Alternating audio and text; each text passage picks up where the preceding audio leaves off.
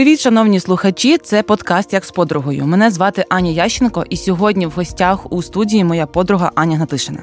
Дякую, Аня, за запрошення. Сьогодні ми будемо говорити з моєю подругою на різні-різні теми, але така ключова тема, про яку я б хотіла поговорити, це тема, яка стосується учнівства, душоопікунства і наставництва. Але перед тим, як ми перейдемо до основної теми, я б хотіла познайомити тебе з нашими слухачами.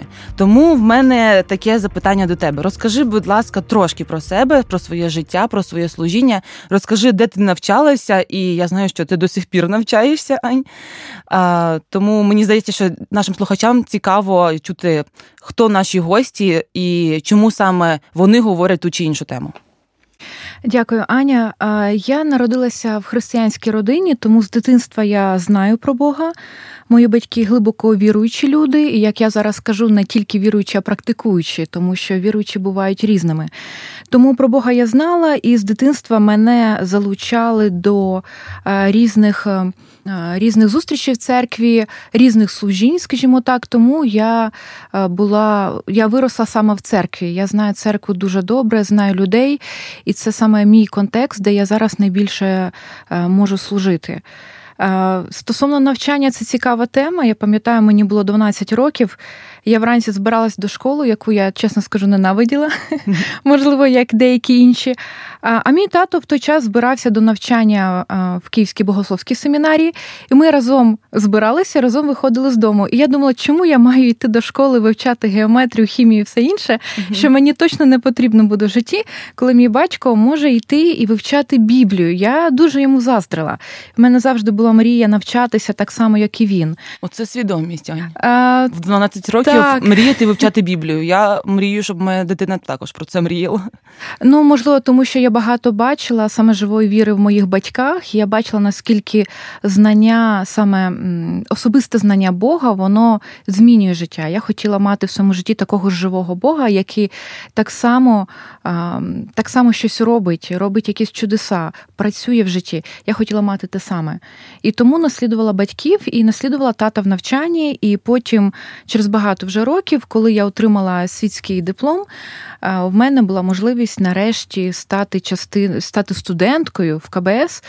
І потім це, це такий вирій. Я пройшла і через бакалавр молодіжного служіння, і магістр душоопіки.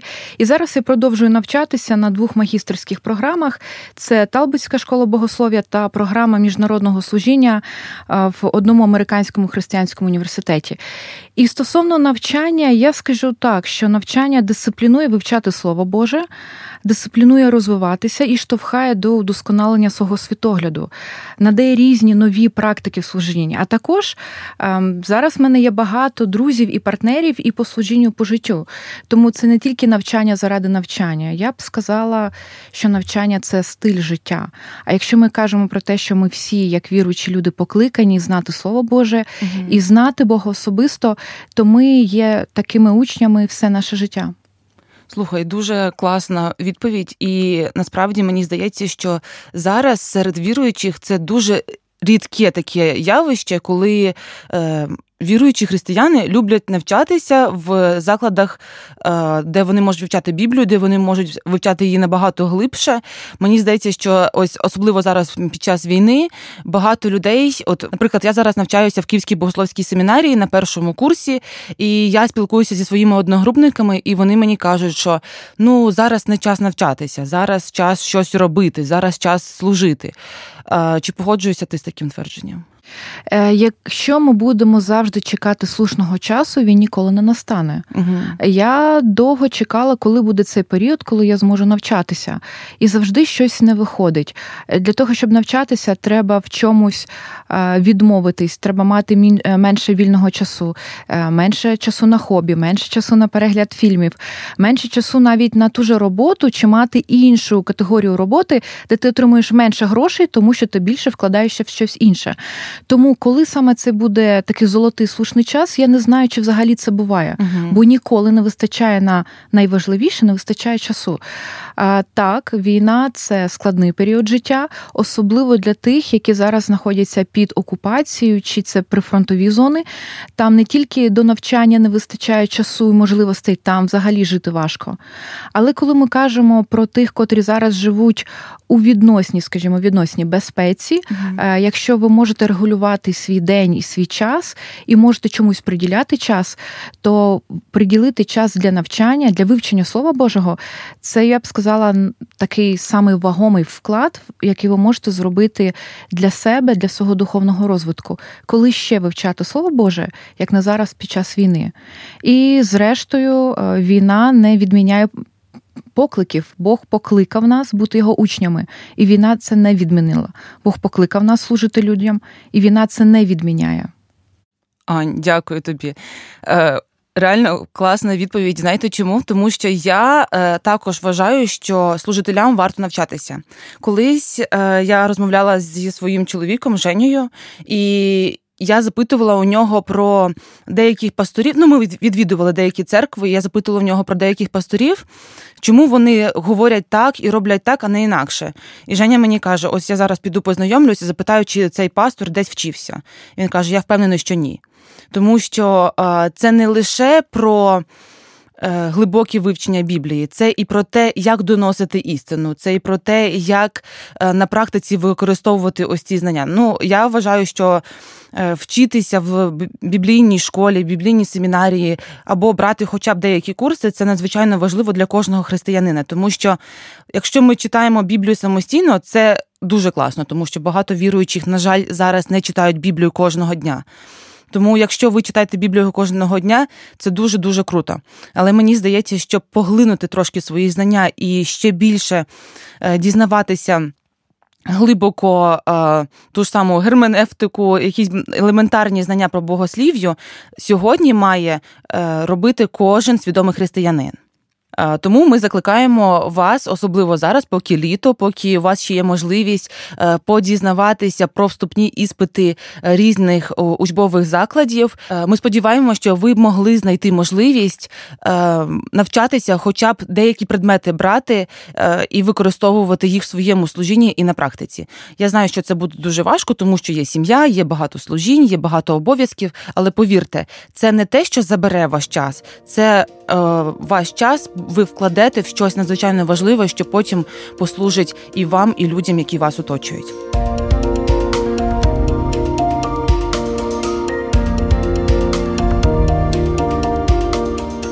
Дякую, Ань, що поділилась, надихнула нас на навчання. Я вважаю, що це дуже круто. І хочу запитати тебе е, взагалі трошки про твоє життя. Розкажи про те, як ти живеш зараз, чим ти живеш зараз. Я запитую часто моїх гостей про їхнє життя з приводу війни і з приводу того, як вони зараз викарабкуються з усіх випробувань, що у них є. Наприклад, спочатку у нас усіх був ковід. Це було надзвичайно важке таке випробування. Але зараз, коли ми живемо в стані війни, це ще більше випробування. Розкажи про своє служіння, розкажи, розкажи про свої переживання і випробування зараз. Для мене останні, напевно, три роки такі дуже важкі. Це взагалі всі ці роки вони якось злились в один важкий період. Напередодні ковіду, коли почалась пандемія, в мене захворіла мама, захворіла на рак, і якраз почався ковід, закриття всіх лікарень, тому їй не могли надати необхідну допомогу.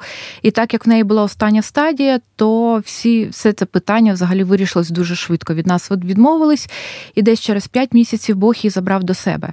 Потім ковід сам десь два роки, і коли вже нарешті настав дві тисячі двадцять другий, я вже думала, нарешті нормальне буде життя. Оця mm-hmm. норма. Завжди пошук якоїсь золотої норми, коли ти нарешті почнеш жити. Але тут починається війна. І ем, не, не тільки в мене є така історія. Багато з нас проходять різні випробування, і ми по-різному на них реагуємо. Ем, війна, вона змушує нас переоцінити свої цінності і свої уявлення про життя. Так, на початку війни, взагалі перші десь місяці два-три, я була в такому от стані, як ніби мене вибили з моєї колеї. Я не розуміла, що я маю робити, що я робила до того, чи це було вірно, куди я маю далі рухатись. Тому мені, саме мені особисто, необхідно було прийти до тями, переоцінити знову таке, у що я вірю, чого я хочу від життя. Якщо я хочу будувати своє життя, як всі звичайні люди, і мати гарне життя, налагоджене, от таке щасливе життя, як картинку, яку ми носимо в себе в голові, то необхідно для мене, наскільки я розуміла, десь рухатись на захід і починати щось будувати, тому що всі казали, що в Україні майбутнього немає. Але якщо в мене головна мета моє життя – служити Богові, бути вірною, вірною в своєму покликанні, я маю бути саме тут, в Україні, в Києві, я маю служити, служити зараз насамперед з біженцями. Тому, коли мені кажуть, що в Україні нема майбутнього, чи в тому житті нема майбутнього бути тут, я взагалі не знаю, скільки я проживу, як я можу планувати своє майбутнє і робити ставку на нього, якщо не знаю, скільки Бог дасть мені років життя. Тому для мене ця переоцінка підсумовується в тому, що я хочу жити тут і зараз, свідомо проживати саме цей складний період життя. Проживати цей період війни, бути тут зі своїм народом і служити йому. Тому на даний момент я, як і раніше, служу лідером прославлення в своїй церкві, і я стала керівником дитячого служіння під час війни. Угу. І це цікаво, тому що я раніше цим не займалася. Так, Аня, я просто знаю всі, всі види служіння, якими ти займалася, і І діти – це останнє, про що я б могла подумати, тому що ну я просто поділюсь з нашими слухачами. Я, як я сприймаю тебе? Я сприймаю Аню як людину, яка все життя вела групу прославлення, була лідером цієї групи. Я знаю Аню як людину, яка любить вчитися, яка дуже-дуже розумна, у якої є дар учнівства. Я знаю Аню, яка веде неймовірно цікаво і глибоко групи по вивченню Біблії. Я знаю Аню, яка є людиною, яка знається на душоопікунстві, яка знається взагалі на цих всіх темах учнівства, наставництва і душоопікунства. І тут під час війни Аня займається з дітьми. Розкажи. Я так скажу, якщо Бог дає якийсь, якийсь тягар на серце, угу. коли ти бачиш якусь певну потребу, тобі треба йти робити це. І неважливо, чи вмієш, чи не вмієш, чи твоє, чи не твоє. Або деякі казали мені, ти і діти, ну це взагалі різні речі, навіщо воно тобі треба? Угу. Але коли Бог кличе до чогось, це не обов'язково має бути покликання на все життя. Інколи ми занадто тяжко відносимось до самого розуміння покликання. Ми вважаємо, що це Бог кличе один раз на все життя, і ти маєш все життя от служити десь в одному місці. Да, можливо, з деякими людьми це є специфічне покликання. А я також бачу, що багато разів в нас змінюються періоди життя, і в кожному періоді життя є свої цінності, чи є якісь, якась сфера, на якій ти маєш більше фокусуватися. Зараз під час війни я розумію, що Бог мене покликав саме працювати з переселенцями, з біженцями і працювати саме з дітьми. І тут же не так важливо, чи вмію, чи не вмію. Я вірю, що коли ти рухаєшся в своєму покликанні, все інше ти набуваєш згодом, поступово, і Бог дасть мудрості і благодаті, щоб ти це робив. Тому, коли бачите якесь місце, де відсутні служителі, чи ви бачите якусь потребу, і у вас це є на серці, не задавайте сто п'ятсот питань. Ідіть, угу. починайте робити, а Бог далі допоможе вам, проведе вас в цьому. Так, підтримую. Сьогодні я б хотіла більш глибоко поговорити про такі теми, як душоопікунство і наставництво. Можеш, будь ласка, спочатку розказати, в чому різниця між учнівством, душоопікунством і наставництвом? Я впевнена, що часто ми, християни, використовуємо ці всі три слова, три поняття, як одне щось, але це зовсім різні поняття. Так, є дуже багато заплутаності в цих поняттях, ще тому, що ми використовуємо все більше синонімів зараз, не тільки кажуть про наставництво, а кажуть вже навіть і про менторство, і про коучинг. Угу. І тому думаєш, чи це все біблійно, чи цьому є все місце в церкві. Так, ми можемо казати про різні сфери життя, де можуть бути різні ментори, чи наставники, чи коучі. Але коли ми кажемо саме про біблійні поняття, є поняття учнівства. Угу. І це поняття, воно стосується саме нашого покликання. Ми всі є віруючі люди, я маю на увазі, ми є учнями Христа. І ми будемо учнями Христа аж до останнього дня нашого життя. Крім того, що ми є учнями Христа, ми маємо робити інших учнями Христа. Тому процес учнівства, він, він йде протягом всього життя, і ми всі є учнями. І коли ми вже кажемо про учнівство, ми розуміємо, що має бути вчитель, чи має бути наставник, той, який допомагає нам в цьому. І це зазвичай відбувається тоді, коли а, ті самі учні Христа, але більш досвідчені чи більш духовно зрілі, вони допомагають менш зрілим наслідувати Христа. А, і не кажу наслідувати себе, тому що це не зовсім правильне таке наставництво, будь таким, як я, а наслідувати Христа. Хоча якщо ви наслідуєте саме Христа, то ви, як Павло, також можете сказати «наслідуй мене, бо я наслідую Христа». Угу. Тому це наставництво. Коли ми кажемо про душоопікунство, тут є ця ідея того, що ми допомагаємо людям в різних життєвих ситуаціях. В нас на пострадянському просторі більш присутня думка, що душоопікунство, воно є кризовим, і ця допомога потрібна людям, коли вже вони взагалі заплутались в житті. Тобто, коли все нормально, нікому не потрібне душоопікунство, а коли вже людина чи з суїцидальними думками, чи в депресії, чи збирається розвестися, там, розлучитися з чоловіком чи жінкою, о, зараз їм потрібне душоопікунство. Угу.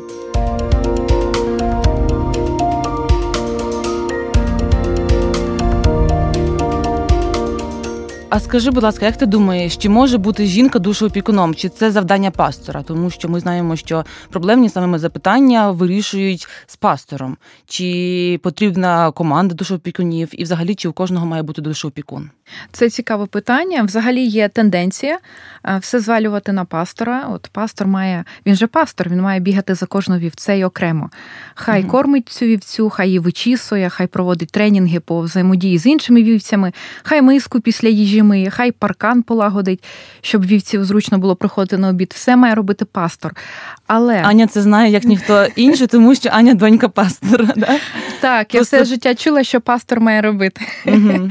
А, так, але це не зовсім вірно, тому що ми всі є служителями, ми всі є цим духовним священством, ми всі покликані на служіння, і в кожного є своя роль. А, найкращою відповіддю на це запитання, хто має бути душоопікуном, буде саме вірші з Біблії. Це послання до Римлян, п'ятнадцятий розділ, чотирнадцятий вірш. Там написано наступне. Павло пише: «І я про вас сам пересвідчений, браття мої, що й самі ви повні доброти, наповнені всяким знанням і можете і один одного навчати». Так, ви скажете, що тут нічого не кажеться про душоопікунство, але коли ми кажемо про душоопікунство як допомога людям в різних ситуаціях, це саме навчання. Це не обов'язково наставництво, тому що наставництво – це коли ти береш одну чи дві людини, ти регулярно зустрічаєшся з цими людьми, і ти допомагаєш їм у базових таких базових речах, як читання Слова Божого, як молитва, як служіння. Тобто, яким повинен бути справжній християнин. Це базові речі, і це речі, які мають відбуватися регулярно.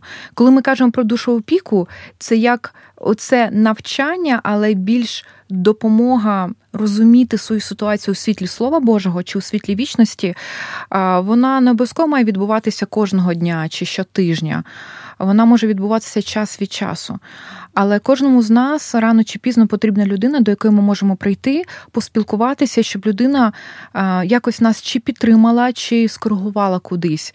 Тому душоопіка, вона має бути присутньою не тільки зі сторони пастора до пастви, до овець, а взагалі зі сторони нас один до одного. Кожного разу, коли ви спілкуєтесь з кимось і ви даєте пораду, ви зараз фактично являєтесь душоопікуном людини. Тому що душоопікунство – це порада, це є якась настанова. Тому ми всі цим займаємось. Але чи займаємось добре – це гарне питання.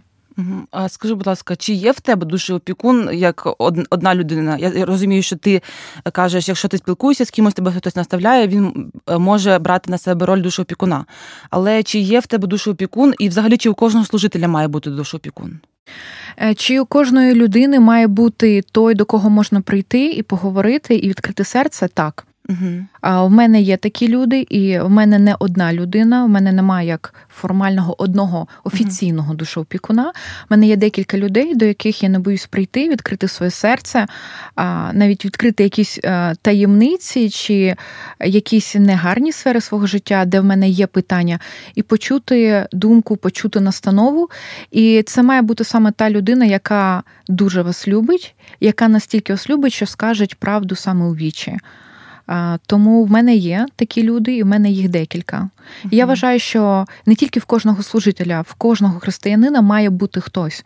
Тому що коли ми живемо таким подвійним життям, де зовні все здається гарно, а ти нікому не можеш відкрити серце, це, це дуже пригнічує, це дуже погано. Це взагалі ми не можемо казати про якийсь якісний духовний розвиток, коли ми настільки боїмося відкритися. Угу. Uh-huh. Добре, а розкажи, будь ласка, нам, якщо можеш, можливо, трошки про свій досвід в наставництві та душеопікунстві в церкві або поза нею. Розкажи, як ти працюєш з людьми, розкажи, взагалі, як, ну, мені дуже цікава думка від тебе була, що кожен з нас, хто є християнин, він є учнем Ісуса Христа, це сто відсотків, а, і кожен з нас може бути душеопікуном, якщо ми даємо поради, якщо ми когось вислуховуємо, якщо ми можемо відповісти на чиюсь потребу. Але мені здається, що не всі християни чомусь свідомі в цьому плані. Мені здається, що усі думають, що, ну, це робота чиясь, це робота не моя, чому я маю цим займатися?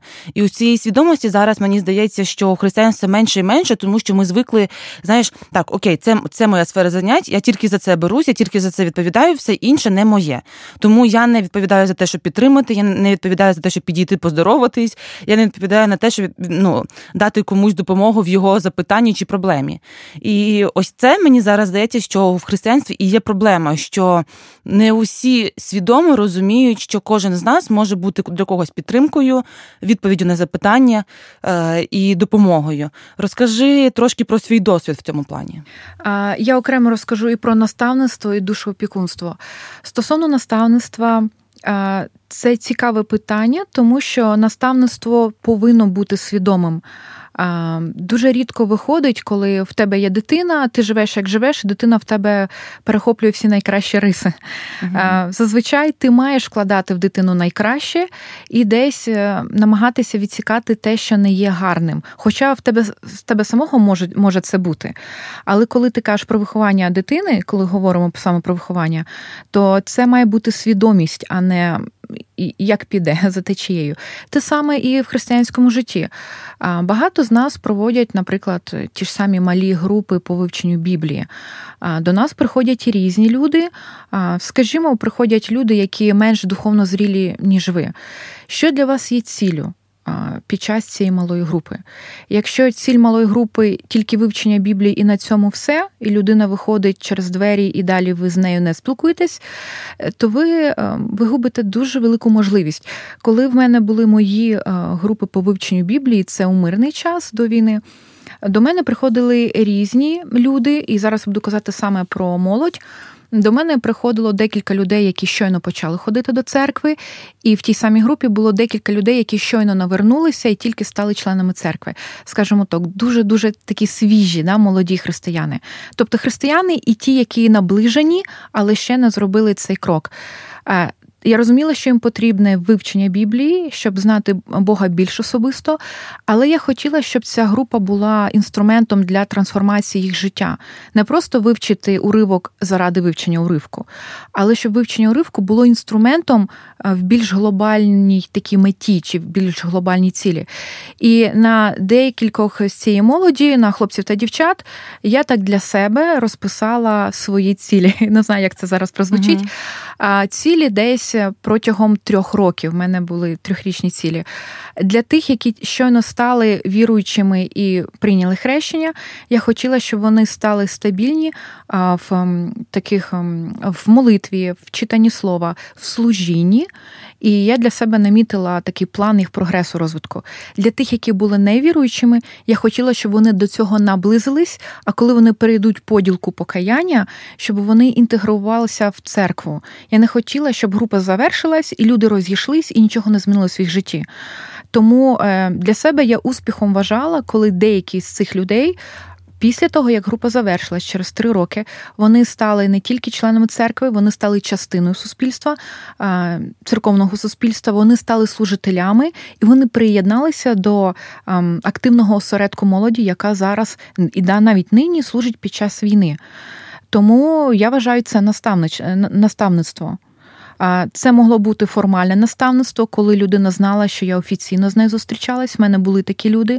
І це було неформальне наставництво, коли через постійні регулярні зустрічі під час цих малих груп я до чогось підводила. Більшого, ніж, знову, вивчення заради вивчення. Тому воно має бути свідомим. Це мій досвід наставництва. Душоопікунство трошки інший, тому що в нас взагалі в суспільстві не характерно для людей ходити до душоопікунів чи робити це, звичайно, регулярну частину свого життя. Mm-hmm. У нас досі є така думка, що якщо ти маєш зустрітися, як скажемо, зі спеціалістом, чи з душоопікуном, чи з наставником, що з тобою не так. Mm. От саме в тебе mm. має бути якась глобальна проблема, ти не можеш її сам вирішити, тому ти з кимось зустрічаєшся. На жаль, таке досі є. У мене більш такий досвід кризового душоопікунства, коли в людей щось трапляється, і тоді вони шукають допомоги. Бо коли так спілкуєшся з людьми... Вони не відкриваються. Ні, вони не відкриваються, вони вважають, що все добре, навіть якщо воно не добре, угу. і бояться відкритися. Є великий страх відкрити своє серце. Дякую, Ань. Я дякую тобі, що ти поділилася нам трошки про себе, що ти розказала, хто ти, де ти навчаєшся, ти розказала про душоопікунство і наставництво. І я дякую вам, слухачі, що ви слухали, і хочу одразу попередити, що нашого спілкування з Анею буде ще друга частина. Тому не пропустіть випуск наступного подкасту.